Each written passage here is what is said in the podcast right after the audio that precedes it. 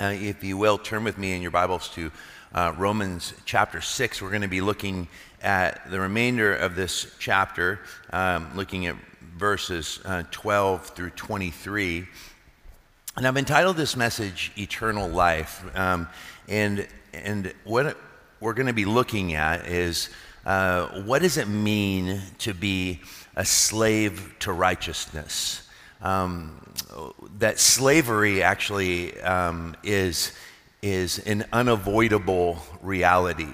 That all of us, even though we want to believe that we're free, uh, our, our freedom is always within limitations. And what has mastery over us uh, defines who we are and what we are.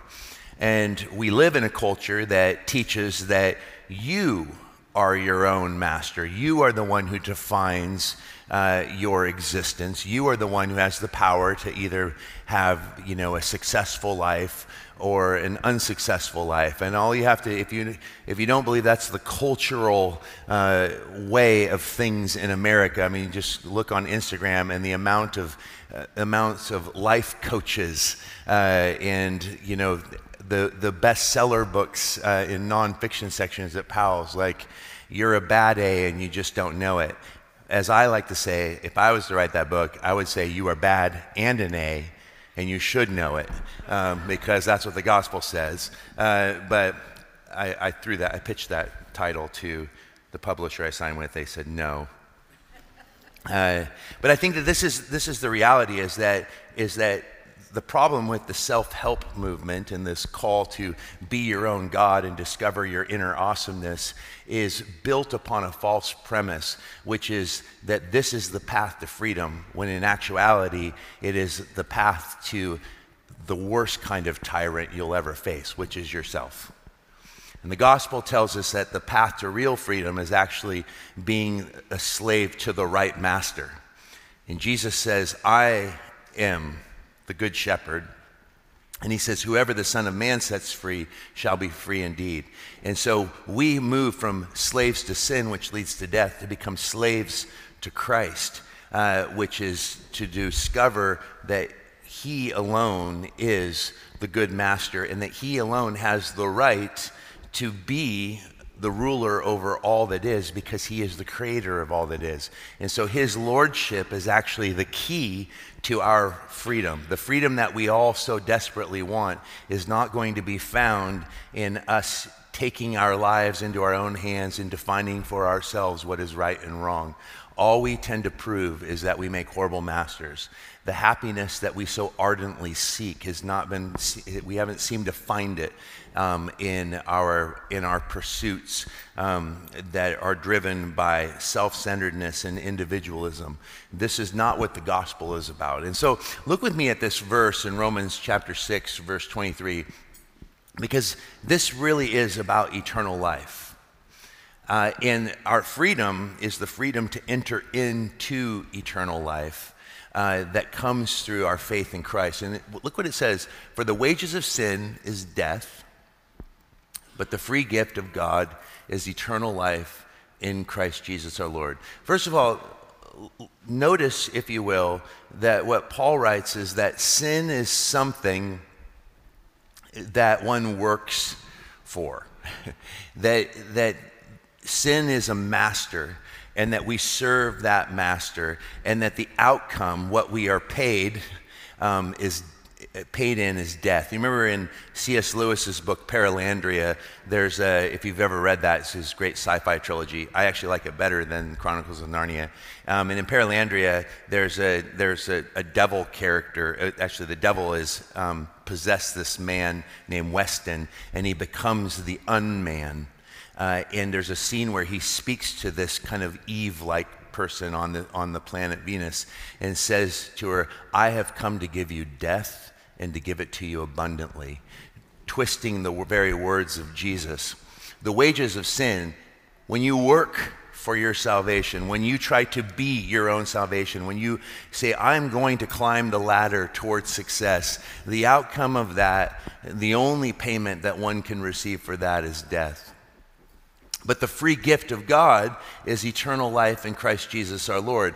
And notice the difference One is wages that one is paid, death. The other is a gift that leads to eternal life. Now, I think it's important to define what eternal life is because when we think of eternal life, we think of it in terms of duration of time, that it's life that lasts forever. But that's not what eternal life is. Uh, eternal life is defined by Jesus himself in John chapter 17, verse 3. And he, and he says, This is eternal life, that they may know you, the living God, and Jesus Christ, whom you have sent. In other words, eternal life is not a duration of time. Uh, it's not something that we obtain. It is, it is the ability to enter into intimacy with the very one who spoke and the universe leapt into existence. And so for us, the goal of the Christian life is not the ability to have our dreams fulfilled the goal of the Christian life is to have the restoration of right relationship between us and God. And God does that by putting His Spirit within us so that we are told that if anyone be in Christ, the old has passed and the new has come. And this new is this new reality, uh, this new plane of existence by which we are able to actually grow in increasing degrees of intimacy with the very one who spoke and the universe leapt into existence. The power of this, of this message is that it flows out of not our effort, but out of our reception of this life, which is wrapped up in the life giver himself, Jesus, who says, I am the resurrection and the life. So, what we're going to be looking at is what is the path if the goal is eternal life that is knowing jesus. Because what did jesus say in matthew 7 uh, he said that there will be many who come to me in the last day, and they will say, Lord, Lord, which is a title that they recognize that He is the Lord of all. Uh, and they say, Did we not do this and that in your name? Do many signs, cast out demons in your name, do all these things in your name. And Jesus doesn't deny that they worked really hard for Him, or at least worked really hard in His name. But what does He say to them? Away from me, I never what? Their condemnation was that they did not know the one that they were supposedly serving. They were trying to earn something that was theirs as a gift. And it can only be received as a gift. It cannot be worked for. Christianity is not a ladder of of climbing and effort. It is a willingness to recognize that we are worn out and incapable of saving ourselves. It is the response to the call of the one who said, Come to me, all you who are weary, and I will give you rest. He is our Sabbath rest. And it is His presence and knowing Him that is the gift that actually defines what it means to be a Christian in a broken and sinful world. And here is why I have entitled this message Eternal Life when the whole conversation is around are we going to continue to choose um, to give ourselves over to the mastery of sin, or are we going to reckon ourselves dead to sin and, and alive in Christ so that we can become slaves to righteousness? Because to be a slave to righteousness simply means one who is continually engaging in this eternal life. That is knowing Christ, being with Christ, living in Christ. Our defeat of sin is not pulling ourselves up by our bootstraps and saying, I'm not going to do X, Y, and Z any longer. Because the flesh is weak, but the spirit is willing. Our conquering of sin patterns in our life actually comes through our daily return to the heart of the gospel, which is knowing the God who knows us better than we know ourselves. And so I think it's important for us to understand this because I just finished this book um, by Tara Isabella Burton um, called Strange Rites. And it's an exploration of what she calls religions, uh, the new religions of the godless age. And she says, she refers to uh, this culture in our in in America uh, that that young people are really embracing, especially. But I would say that it's broader than that. That there is a rejection of dogma and creed and the traditional um, faiths. That that there is a, a movement away from things like Christianity, and, they, and she calls it this new religious remixed or bespoke religious. Uh, that is, this group of people that reject authority, institution, creed, and moral universalism. She says that this movement values intuition personal feeling and experiences. They demand to rewrite their own scripts about how the universe and human beings operate, shaped by the twin forces of creative, communicative internet and consumer capitalism. Today's remix don't want to receive doctrine, to assent automatically to a creed. They want to choose, and more often than not, purchase. Notice that purchase the spiritual path that feels more authentic, more meaningful for them. They prioritize intuitional spirituality over institutional religion, and they want, when available, institutional options fail to suit their needs, the freedom to mix and match to create their own daily rituals and practices and belief systems. That is a terrifying paragraph that defines our culture so well. In fact, this new culture doesn't want to, they don't want the free gift. They want to purchase. They want to purchase their spirituality, which speaks to the problem of giving ourselves over to the slavery that comes through serving sin. Because sin, as I have defined it again and again, is simply our rebellion against God's rule, which sin, as Paul is defining it, is our attempts to be our own God. And so I want us to look through this passage, which is really, it's going to be, um, Paul is building out an argument that ends with this verse 23. Um, but I want 23 to be the lens by which we look at all of this. So look with me first. Eternal life, if that's the goal, we need to understand that it is first and foremost found in Jesus himself. When Paul says in verses 12 through 13, let not sin therefore reign in your mortal body to make you obey its passions. Do not present your members, that is literally your body. Don't give your head and your heart and your hands and your feet and your mouth and your eyes um, to sin. Well, sin is, as Jacques Ellul states, one of my favorite um, authors, he says, sin is growing increasingly collective.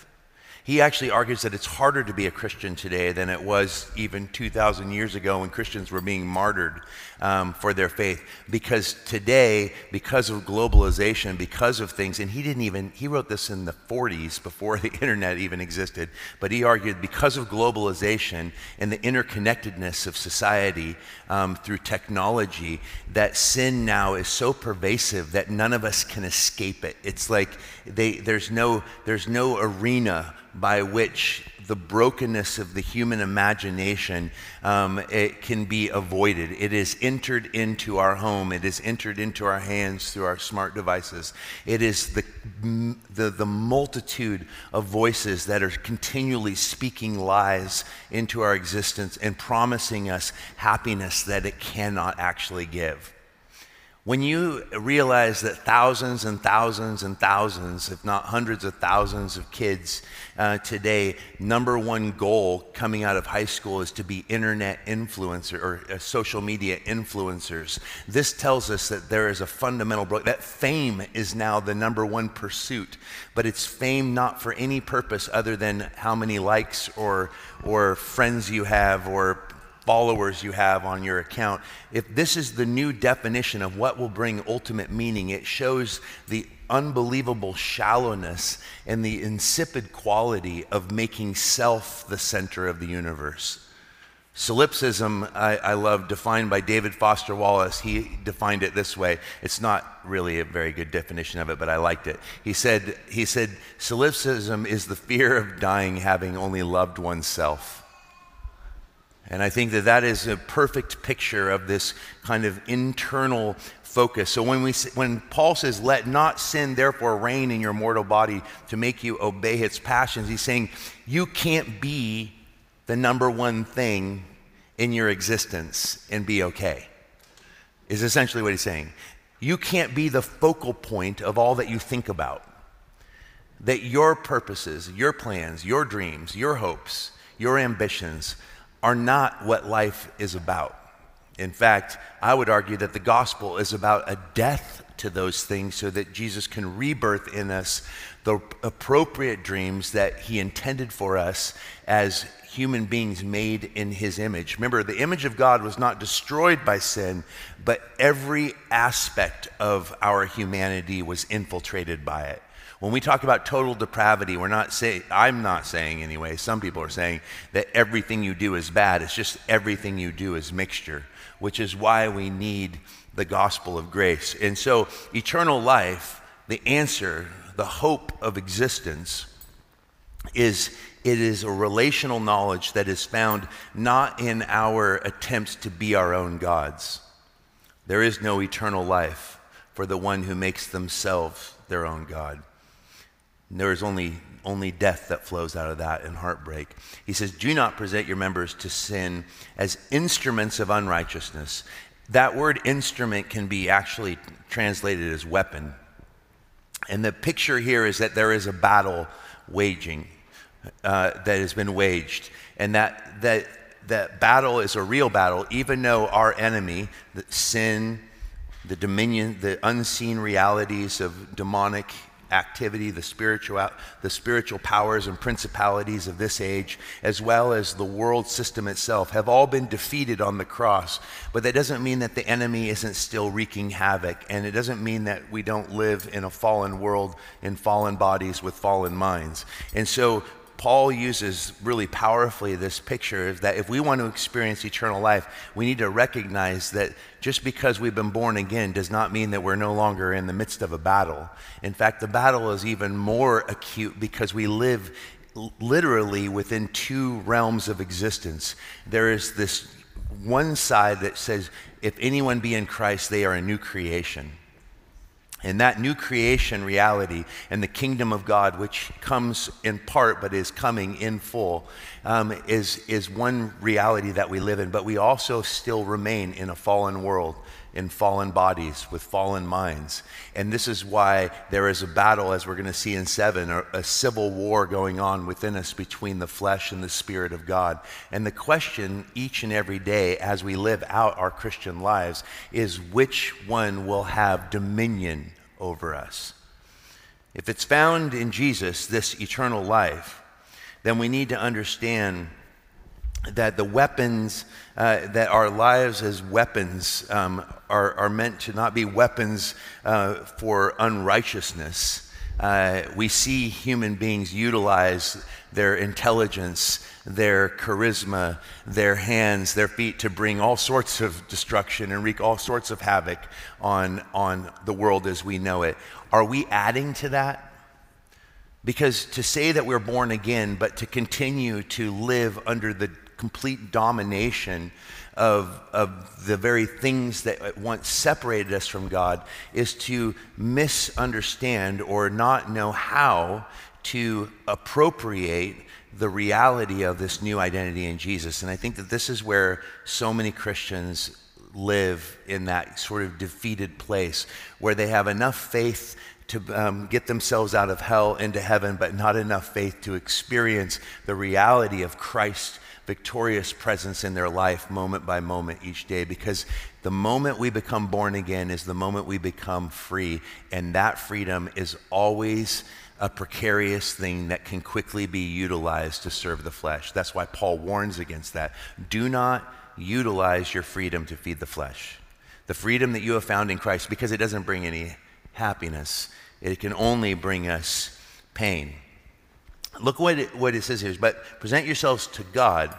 So, what is the answer? How do we, how do we experience this eternal life? It's found through drawing near to God. It's not found in us trying harder to stop doing the dumb things that we're doing. If you want to overcome a pattern of sin, I'll just give you an example. For me, I'm one of those people that at night, I'm not fruitful after nine o'clock at night. I mean, I'm not productive. I'm not doing anything of value. If I stay up late, that's uh, that's usually means that I just probably spent two hours like looking at the internet, reading endless drivel of the news maybe flipping through Instagram. I might have even gone on some crazy rabbit trail to discover some new genre of music in my attempts to have an encyclopedic knowledge base which serves me nor anybody any good. It only makes me more crazy. These are the things that happen when I stay up late because I, I don't read well at night. I don't, I don't think clearly. I think best in the morning. But what happens when I stay up late at night? Unproductive evening leads to sleeping through the time when I'm the most productive, which is why we're doing the 21 days of, of prayer. It's, it's those resets where I'm saying, okay, I've been making, I have the power as a Christian to say no to the flesh and yes to the spirit. Doesn't mean that I'm still not a walking bag of mixture, but it means that it's, the question is, is who is master over this person of mixture, which is Josh White. The question is, is it Jesus or is it the flesh? Am I following the spirit of this age or am I following the spirit of God? And I think that the power to overcome areas that continue to keep us in bondage is derived not from our attempts to not think about those things anymore or not do those things. It comes from replacing what was once this practice with this reality. I am practicing the presence of Christ. I am presenting myself as a living sacrifice. That is the essence of what it means to be a Christian. The only thing we actually have the freedom to do is to surrender. And I think that that surrender um, is where we're going to find this eternal life. James himself said, The way that you resist the devil is not by fighting the devil, you resist the devil by drawing near to God. The victory is his, the battle is his. And this is why Paul is being using this language of war. We don't present ourselves as instruments for unrighteousness. Um, no, we present ourselves to God. Sin is nothingness, it's not a person. Why would we present ourselves to sin, which is a rebellion against the one who is life? We don't give ourselves to nothingness. We give ourselves to God, who is the source of everything that is good. And, and in drawing near to Him, that is how we have the victory. The victory is not by, nobody stops smoking by think, saying, I'm not going to smoke, I'm not going to smoke, I'm not going to smoke. It's replacing that activity with something new. And I think that this is, this is why um, we, we have to be confessional in our approach to life. I think that the way that we can begin to overcome um, the brokenness in our lives. We're always going to be broken, but it's by continually acknowledging it because sin unconfessed hides God from our experience. Sin confessed becomes the very place where Jesus continually meets us. And this is why humility in the church and a transparency and a vulnerability about our brokenness is what is compelling to a lost world when they see that we really believe that Jesus has forgiven us, that he really is with us, and that eternal life is not something I work for, it's something something I receive as I yield myself each day to Him, giving Him not just the good parts of me, but all of me. For Jesus isn't interested in this and that part, He wants the whole person. Secondly, we see that eternal life is experienced under grace. I think this is important. For sin will have no dominion over you, in verse 16, since you are not under law. Remember, law and gospel is essential. Luther said that no theologian uh, can be a theologian unless he can distinguish clearly between law and gospel. And let me just tell you, Christians are not awesome. We, we talk about, you know, oh, Catholics are the ones that try to get saved by works. I, I would argue that Christians, my at least my experience in the 20 years that I've been a believer, that we are notoriously work focused. We, we may say that we are all about grace and we got saved by grace, but all you have to do is just go to any church, and what we find is that we tell people, okay, accept this free gift you can't save yourself. Jesus has done everything for you. And they say yes to Jesus. And then we get them in the church. And then we say, now stop doing this, stop doing this, stop doing this, and start doing this. And we turn the gospel into something where God is graciously moved to intervene into our broken lives. And now we're like, now you got to stay there. So start working really hard. And all of a sudden, the church becomes a place that exhausts the very people that it was supposed to be offering rest to because that is not how we experience eternal life. Sin will have no dominion over you since you are not under law. The law cannot save. The ladders that we create, the moral systems that we put in place to make ourselves feel good about ourselves is not what saves us. Jesus said, Away from me, I never knew you, to, very, to the people that were doing all kinds of things for him, probably keeping all sorts of laws, thinking that if I create, keep true to these parameters, that I'm somehow going to be able to prove my savability. I'm going to make I'm going to show God that I'm worth saving. I'm savable. No, we can't prove anything. It's by acknowledging that God loves us because it's his nature to love us. And grace is his one-way love that moves toward us and says that I am crazy about you even when you're a horrible mess, which you are often. and this beauty is the only thing that motivates us to stay in intimacy. Our experience of grace, grace is something that we are meant to experience each and every day.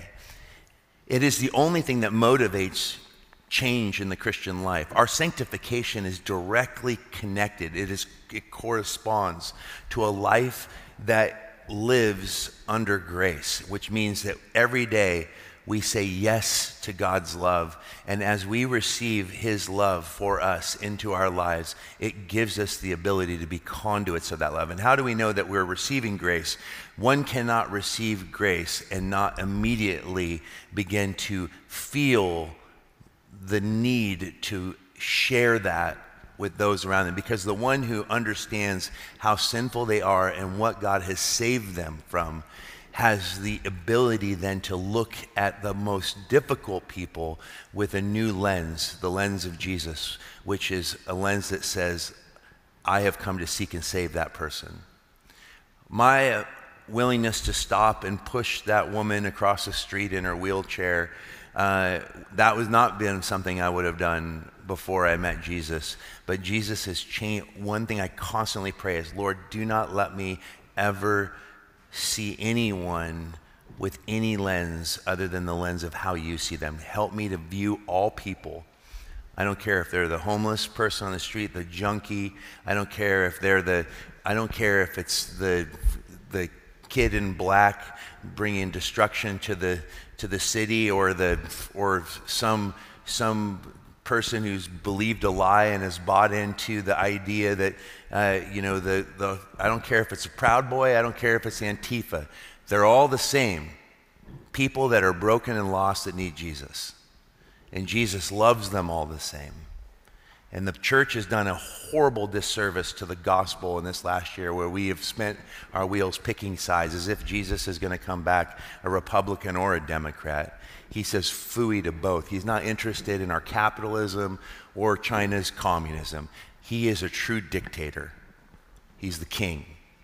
And he has the right to define his terms. And those that want to experience freedom must recognize that he is not just our Savior, he is our Lord.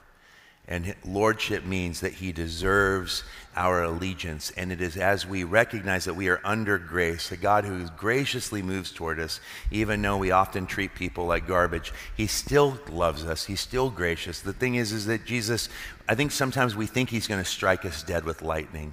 But the thing that brings conviction to my life, the thing that makes me repent faster than anything, is when I feel like I deserve his judgment the most, he often shows me grace because it is the kindness of God that leads us to repentance. Sometimes I wish he would be angry. Sometimes I wish he would, he would judge me more harshly. But when he shows me grace, that's the thing that brings me to my knees and says, Lord, I am unworthy. Help me to be a conduit of your love. Under grace means this is the place where we actually experience eternal life. This is eternal life, that they may know you, the living God, and Jesus Christ, his Son, whom you have sent. What a beautiful passage to remind us. Eternal life is preserved in movement. He says, But thanks be to God that you were once slaves of sin, have become obedient from the heart to the standard of teaching to which you were committed and have been set free from sin. What does he mean when he says, But you have been set free um, from a, by obedience that flows from the heart? What is that obedience? Is it they, they have been saved by their works? When Jesus was asked by by the religious leaders, what must we do to do the work of God? In John chapter 6, I believe it's in verse 29, he says, This is the work of God, that you believe in him whom he has sent. That an obedience from the heart, uh, first of all, unless there is a new heart, oh, there is no such thing as obedience from the heart because the scripture tells us that the heart is wicked and deceitful above all things and not to be trusted. But what is the promise that comes through the prophet Ezekiel, uh, which gives us a, a, a, prophetic look forward to what was coming, which is the possibility of regeneration, of being born again. When the prophet Ezekiel says, But I will remove their heart of stone and I will replace it with a heart of flesh. Um, I will put my spirit within them. There is no obedience from the heart unless there is a new heart. And the gospel is not about fixing our old broken heart, it's about heart replacement. It's about getting a new identity, a new reality by which we are in Christ. It is no longer I who live, but Christ who lives in me.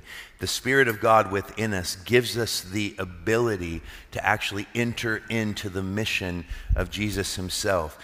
And that mission is flows out of a increasing degree of intimacy as we move with Jesus and know Jesus. That's why I said that for me, the thing that I actually care the most about as we are looking at um, kind of filling out the staff, as we have a very lean staff and we're thinking about hiring and all of those things, uh, someone asked me, What is the most important thing for you, Josh, in hiring someone to work at the church? I'm like, Honestly, is it, is it a seminary education? Is it, what, what is it? What are the things? What, what, is, what is the most important thing to you? I'm like, I just want to believe that they really love Jesus. That's what I want. Because that will take you farther than anything. Because someone who truly loves Christ naturally has love for others. Someone who's truly in love with Christ, it, it can't be a love for Christ that doesn't manifest in a love for people. Uh, because Jesus lived his life. And that's why Mother Teresa said it best I see Jesus every day in the face of the very lepers that I take care of, in the people that are broken and hurting, because that's where Christ manifests. He manifests himself through, we see Jesus as we actually enter into what he has called us to do. And what Jesus says to us is, He says, Follow me. Eternal life, if it's intimacy with Christ, means that it is not a static thing. And what I mean by that is there is no static position as a Christian. COVID is not a time of like a pause on our Christian lives there's only one of two options that are possible for you in this season. You either have grown closer to Jesus or you have drifted from him. There is no other possibility because Jesus is on the move. His mission didn't stop with, the, with a shutdown and a pandemic. He's still in the business of seeking and saving that which is lost. And he says, Follow me, which means he's going somewhere, which means, I love this. He says, uh, he says, having become slaves of righteousness, I'm speaking in human terms because of the natural limitations. I love that, Paul being so kind there. Because you're dumb, I'm going to give you simple terms, which is still not very simple.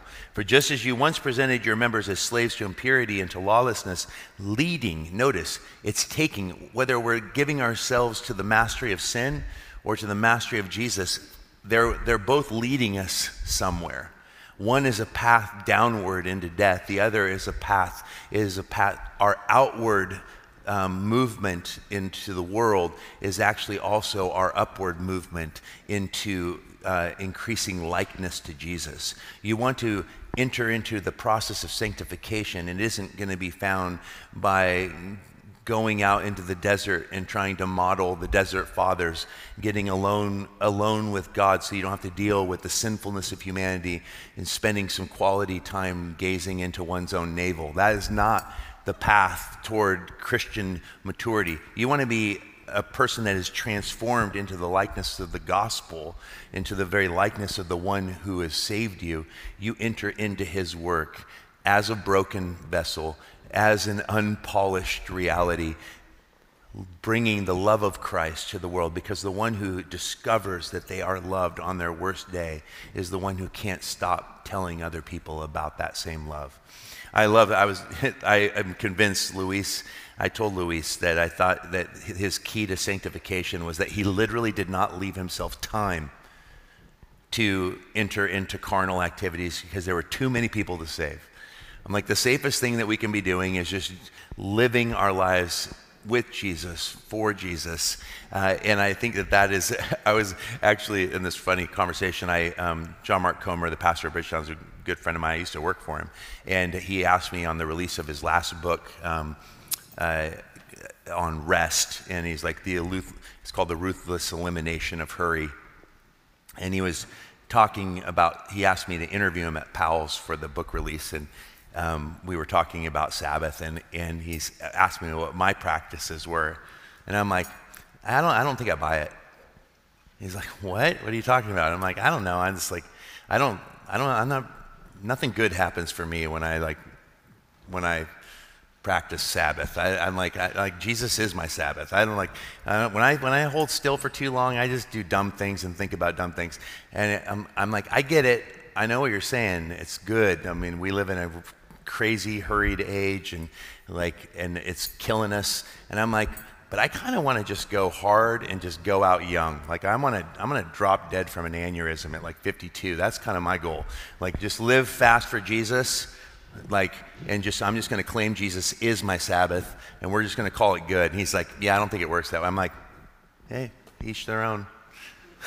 Let every man be convinced in his own mind. That's that's my my claim. But uh, and that book actually is a really helpful book. But I thought the, the point is, is clear. is like all of us are hardwired differently. The one thing I know is the things that lead me back into the slavery of sin is when it says it's not good that man be alone, I believe that. I'm kind of with Luther. I, I don't trust solitude very much. Uh, I think that that is the devil's playground, uh, and his desire to get us alone with our thoughts uh, is part of the problem of the churches and, why we've become so impotent when it comes to our ability to be a reflection of the gospel. And I think that this is important for us to understand. When he says, I am speaking in human terms because of your natural limitations, for just as you once presented your members as slaves to impurity and to lawlessness, leading to more lawlessness, so now present your members as slaves to righteousness, leading to sanctification. Our sanctification comes out of a movement of grace, are moving with Christ, are following the one who says, Come to me, all you are weary. Come with me. Enter into my life. Follow me. And where that leads us is going to be into the difficulties and the brokenness of this world. But eternal life, which is knowing Christ, is what is available to us in the midst of a difficult world. Finally, eternal life is received and always received in surrender. For when you were slaves of sin, you were free in regards to righteousness. Notice that. You were free from such a play on words. When you were a slave to sin, you were free from righteousness. So you had freedom. It was freedom from what is good and what is right. Um, but what fruit were you getting at that? If you had freedom from righteousness, it meant that the only fruit that you were producing was the fruit of death. But he says, he says, the things of which are you are now ashamed. So when you were free from righteousness and a slave to sin, you, you were living in a way that you are now ashamed of. So why would you go back to that? Why would you return to that? he says, For the end of those things is death. But now that you have been set free from sin and have become slaves of God, in other words, now that you have been set free from the guilt and the shame that comes from sin because sin has been dealt with, you are forgiven all sin, past, present, and future. Because there is no longer any guilt or shame for those that are in Christ, it gives us the courage to be able to continually confess our brokenness because we know we are forgiven. And our confession of our sin and our brokenness and our mixture is what keeps us in a position of humility, which allows Jesus then to be big in and through us. God can do nothing with a divided heart, He can do so much with a broken heart a heart that breaks over our, our own brokenness, a heart that breaks over the brokenness that we see in others. And here is the, is the picture it is a surrender. And this is the power. When you think about why AA works, it's, it all is connected, in my opinion, to the first step. Because the first step is the, is the hardest step to take. Because the first step is the recognition that I need help. And I don't know why, but that is the hardest thing to admit. The hardest thing to confess is that I have an actual problem and I can't fix this on my own. To go to an AA meeting is to step into a safe space where you are sitting with people who recognize that the only means by which they can overcome their, their addiction, their alcoholism, is by, is by a radical vulnerability that they're willing to confess that they have a problem and are willing to let other people in to that problem so that they can begin to experience victory over it. The reason AA works is because they, their willingness to say, Hi, my name's so and so, I'm an alcoholic, is not so that they can remain an alcoholic. It's so that they can actually free themselves from its power. By being able to confess that in community they, they find the power to actually overcome that to become something that's different because the whole focus of it was written by a christian which is to lead them to no longer depending upon alcohol to provide for them what it only only could provide which is destruction instead finding finding god ultimately finding jesus in the gospel and I think that this is the picture of what eternal life is all. You want to enter into eternal life, it isn't found in you striving in your own effort, it's recognizing that without Jesus, you can do nothing. It's the, it's the picture that Jesus himself said, I am the vine, you are the branches. As a, as a branch abides in the vine, so you should abide in me. For without me, you can do nothing. But if you abide in me, you will bear much fruit for he will be the one working in and through us in spite of the mixture. It doesn't say anything about the health of the branch. It just talks about what gives the branch life, and the source has to be Jesus. And he can use the most messed up, broken vehicle to bring glory, his glory, his name to the world. When we surrender to him, that is where we find our real freedom. And it's the freedom to continue to say yes to God's yes to this, the freedom to continue to enter into God's plan in the midst of a world that is constantly working against it. But now that you have been set free from sin and have become slaves of God, the fruit you get leads to sanctification and its end eternal life. Notice that. This is the goal. Sanctification is the outcome of a daily surrender to Jesus. And that's why Paul will go on to say in Romans 12, I beg you, brothers and sisters, by the mercies of God, that you present yourselves as living sacrifices.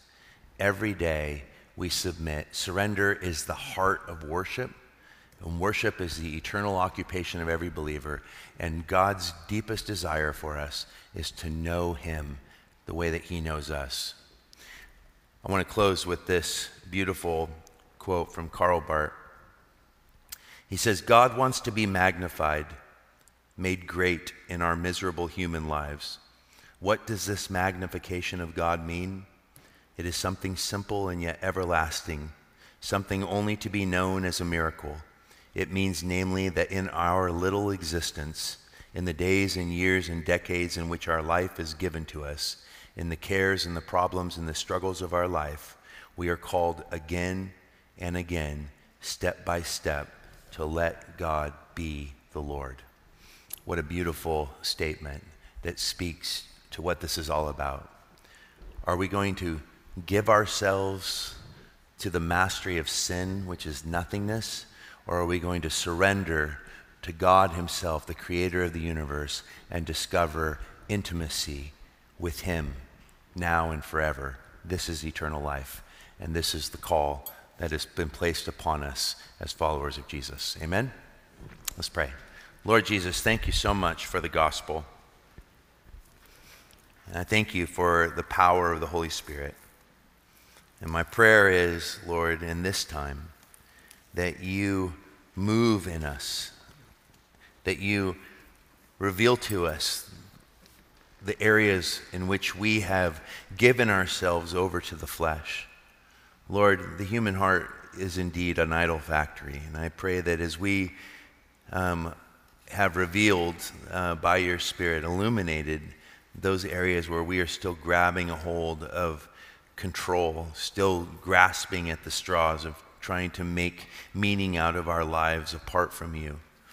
I pray, Lord, that you would um, bring us back to the simplicity of the gospel, that we would again and again, step by step, let you be the Lord that you are. For your scripture says that whoever confesses with their lips that Jesus is Lord and believes in their heart that God raised him from the dead shall be saved.